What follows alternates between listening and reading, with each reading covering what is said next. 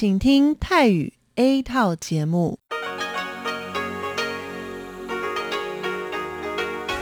ที่นี่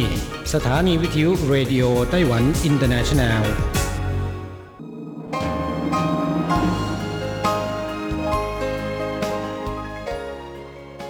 กลับมาฟังขณะนี้ท่านกำลังอยู่กับรายการภาคภาษาไทยเรดิโอไต้หวันอินเตอร์เนชันแนลหรือ RTI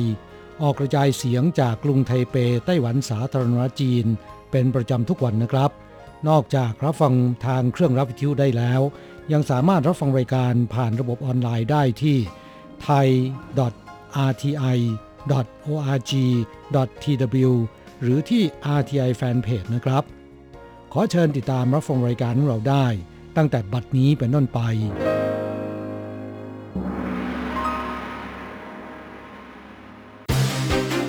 ลำดับแรก ขอเชิญติดตามรับฟัง ข่าวประจำวัน สวัสดีค่ะ คุณผู้ฟัง RTI ที่เคารพทุกท่าน ขอต้อนรับเข้าสู่ช่วงของข่าวประจำวันจากสถานีวิทยุเรดิโอไต้หวันอินเตอร์เนชั่นแนล ในวันพฤหัสบดีที่ 18 พฤศจิกายน พุทธศักราช 2564 ข่าวไต้หวันวันนี้มีดิฉันมณพรชัยวุฒิเป็นผู้รายงานค่ะ มีรายละเอียดของข่าวที่น่าสนใจ ดังนี้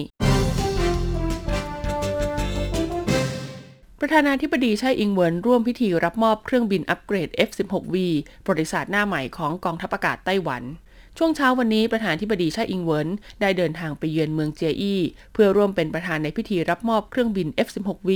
ที่ยกระดับสมรรถนะมาจากเครื่องบิน F-16AB โดยมีนางซันดราออตเคิร์กผู้อำนวยการใหญ่สถาบันอเมริกันในไต้หวันสำนักงานไทเป ซึ่งมีตำแหน่งเทียบเท่าผู้แทนสหรัฐประจำไต้หวัน เข้าร่วมพิธีดังกล่าวด้วย ประธานาธิบดีไช่อิงเหวินกล่าวสุนทรพจน์ในพิธีรับมอบว่า การได้มีอาวุธยุทโธปกรณ์อากาศยานที่ยอดเยี่ยมเช่นนี้ นอกจากนักบินจะต้องมีฝีมือที่ยอดเยี่ยมแล้ว สิ่งสำคัญไปกว่านั้นคือการฝึกฝนอย่างหนักและสม่ำเสมอของกำลังพลในกองทัพอากาศ เพราะไม่ว่าเมื่อไหร่ก็ตามที่เราถูกลุกราน กองทัพอากาศก็จะสามารถยกกำลังพลออกไปสกัดกั้น และขับไล่ศัตรูออกไปได้อย่างทันท่วงที อันเป็นการแสดงออกถึงความมุ่งมั่น ในการปกป้องน่านฟ้าของประเทศ 性能提升案是由空军、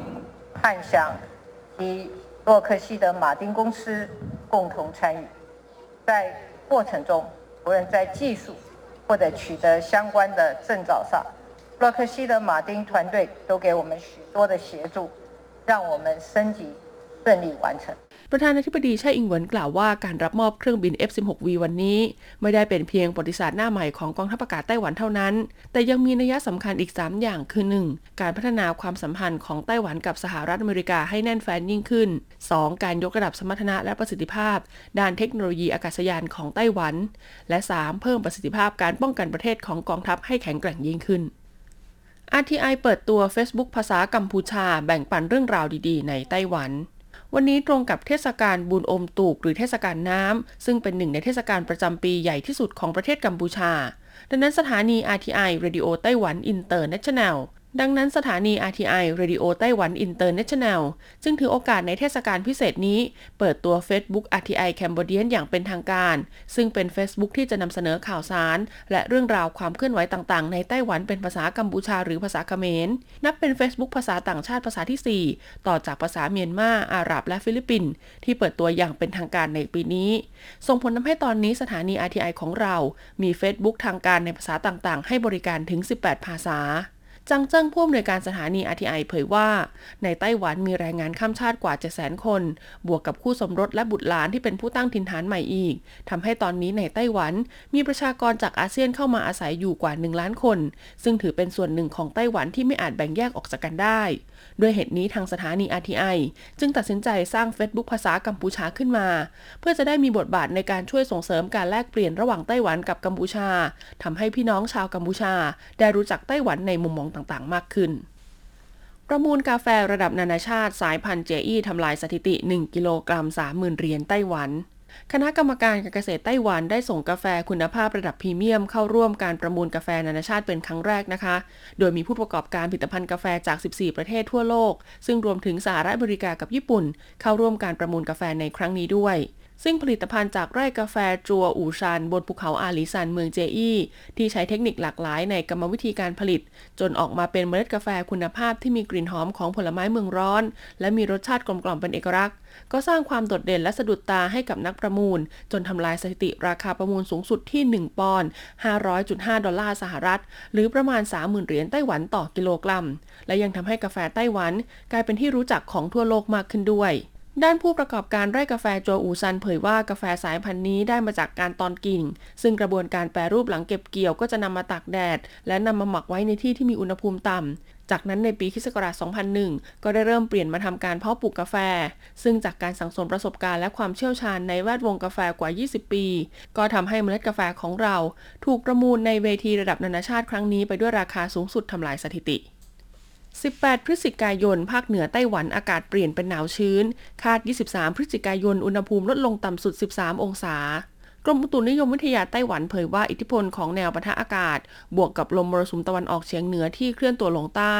ส่งผลให้ช่วงเช้ามืดวันนี้ พื้นที่ภาคเหนือและภาคตะวันออกของไต้หวัน มีอุณหภูมิลดลงต่ำสุดที่ 18-19 องศาเซลเซียส ส่วนพื้นที่อื่นๆ มีอุณหภูมิต่ำสุด 19-21 องศาเซลเซียส และมีฝนตกประปรายในหลายพื้นที่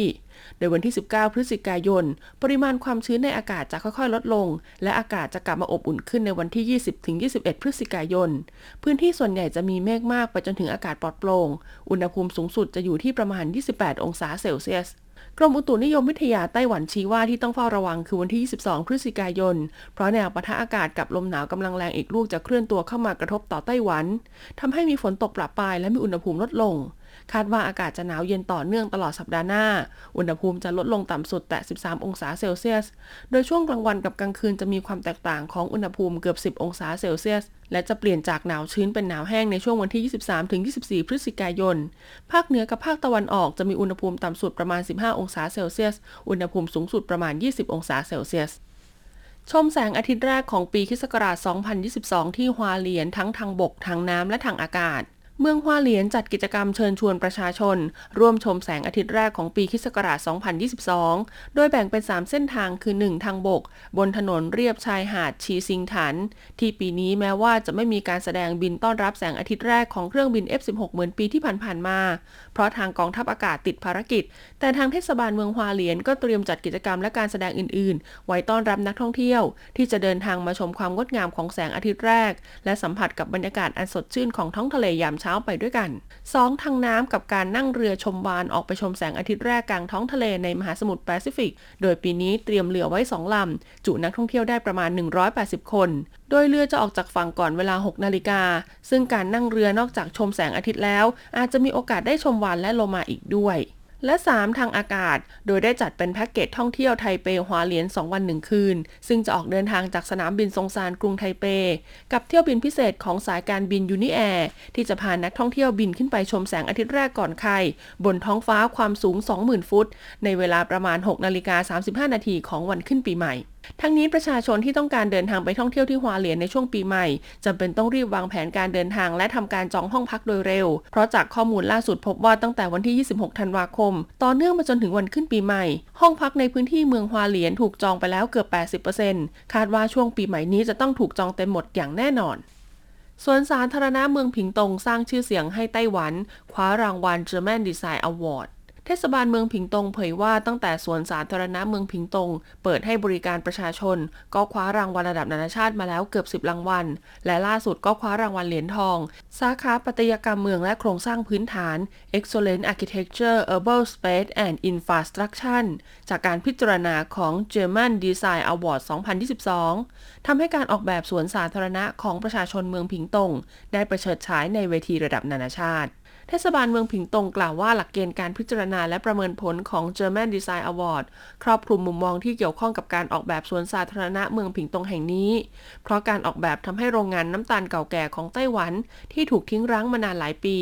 ได้กลายเป็นสถานที่สำหรับพักผ่อนหย่อนใจและผ่อนคลายความเครียดให้กับประชาชน ซึ่งเป็นอะไรที่น่าประทับใจมาก เมื่อหวนคิดถึงอดีต สถานที่แห่งนี้เปรียบเสมือนโอเอซิสที่มีความสำคัญทางเศรษฐกิจ เพราะเป็นฐานการผลิตน้ำตาลที่มีชื่อเสียงของเมืองผิงตง จึงได้รวบรวมเอาโบราณวัตถุจากประวัติศาสตร์ในอุตสาหกรรมนี้ มาสร้างขึ้นใหม่เป็นสถาปัตยกรรมตกแต่งพื้นที่สวนสาธารณะได้อย่างกลมกลืน จึงไม่น่าแปลกใจที่ผู้มาเยือนสถานที่แห่งนี้ จะได้สัมผัสถึงความรู้สึกอันน่ามหัศจรรย์จบการรายงานข่าวไต้หวัน ต่อไปขอเชิญท่านรับฟังข่าวต่างประเทศข่าวประเทศไทย และรายการอื่น ๆ จากทางสถานี สวัสดีค่ะ ต่อไปขอเชิญฟังข่าวต่างประเทศและข่าวจากเมืองไทยค่ะ สวัสดีค่ะ คุณผู้ฟังที่เคารพ ช่วงของข่าวต่างประเทศและข่าวในเมืองไทยรายงานโดยดิฉันการจยากริชยาคมค่ะ ข่าวต่างประเทศสำหรับวันนี้นั้นเริ่มจากข่าวแอสตราเซเนกาชี้ ยาแอนติบอดีค็อกเทล ช่วยป้องกันโควิดได้ 83เปอร์เซ็นต์แอสตราเซเนกาซึ่งเป็นบริษัทเวชภัณฑ์ของอังกฤษและสวีเดนเปิดเผยว่า ยาแอนติบอดีค็อกเทล หรือในชื่อเอฟูเชลมีประสิทธิภาพในการป้องกันโรคโควิด -19 ได้สูงถึงร้อยละ83 เป็นเวลา 6 เดือน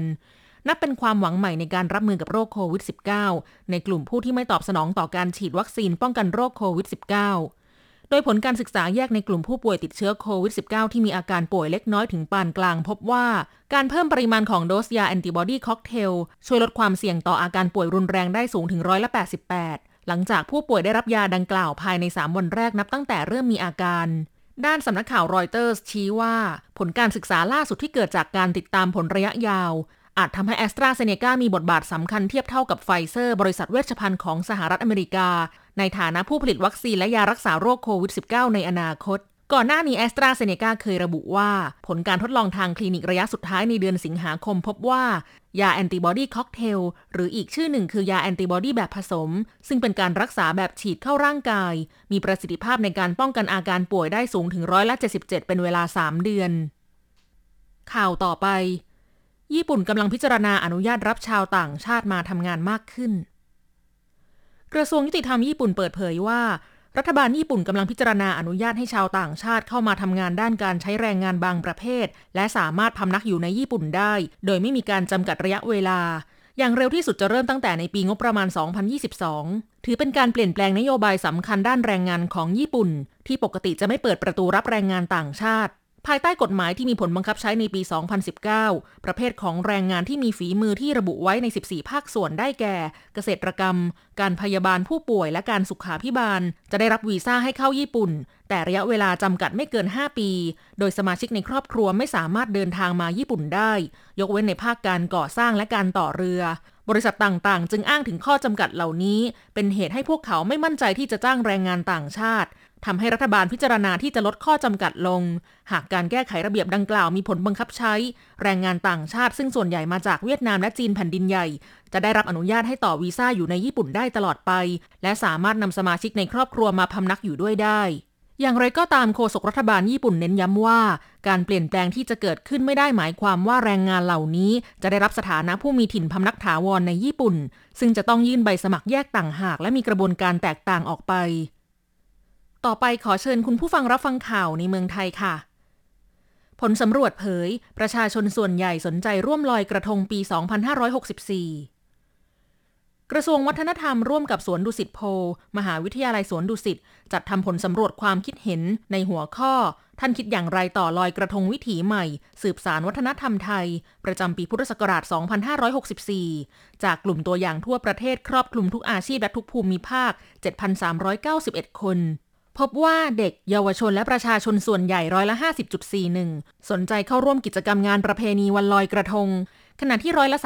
34.14 ไม่แน่ใจแล้วแต่โอกาส ส่วนอีกร้อยละ 15.45 ไม่สนใจเพราะกลัวติดเชื้อโควิด -19 ไม่อยากออกไปพบปะผู้คน ไม่มั่นใจในมาตรการป้องกันโรค อยากพักผ่อนอยู่กับบ้าน และไม่อยากเพิ่มขยะให้กับแม่น้ำลำคลอง ส่วนสถานที่ 5 อันดับแรกที่ประชาชนส่วนใหญ่สนใจ คือจังหวัดเชียงใหม่งานประเพณีเดือนยี่เปงจังหวัดสุขโขทัยงานประเพณีลอยกระทง เผาเทียนเล่นไฟ กรุงเทพมหานครงานเทศกาลสายน้ำแห่งวัฒนธรรมไทย วันเพ็ญเย็นใจ จังหวัดของตนเอง และจังหวัดตากงานประเพณีลอยกระทงสายไหลประทีปหนึ่งพันดวง ส่วนบุคคลที่ประชาชนอยากไปลอยกระทงด้วยมากที่สุดคือครอบครัว พ่อแม่ปู่ย่าตายายญาติพี่น้อง รองลงมาคือแฟนหรือคนรัก และเพื่อนหรือเพื่อนร่วมงาน ต่อไปเป็นอัตราแลกเปลี่ยนประจำวันพฤหัสบดีที่ 18 พฤศจิกายน พุทธศักราช 2564 อ้างอิงจากธนาคารกรุงเทพสาขาไทเป โอนเงิน 10,000 บาทใช้เงินเหรียญไต้หวัน 8,750 เหรียญ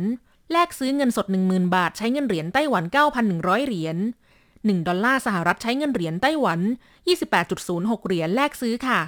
คุณผู้ฟังคะนั่นเป็นช่วงของข่าวต่างประเทศและข่าวในเมืองไทย รายงานโดยดิฉันการจยากริชยาคมค่ะ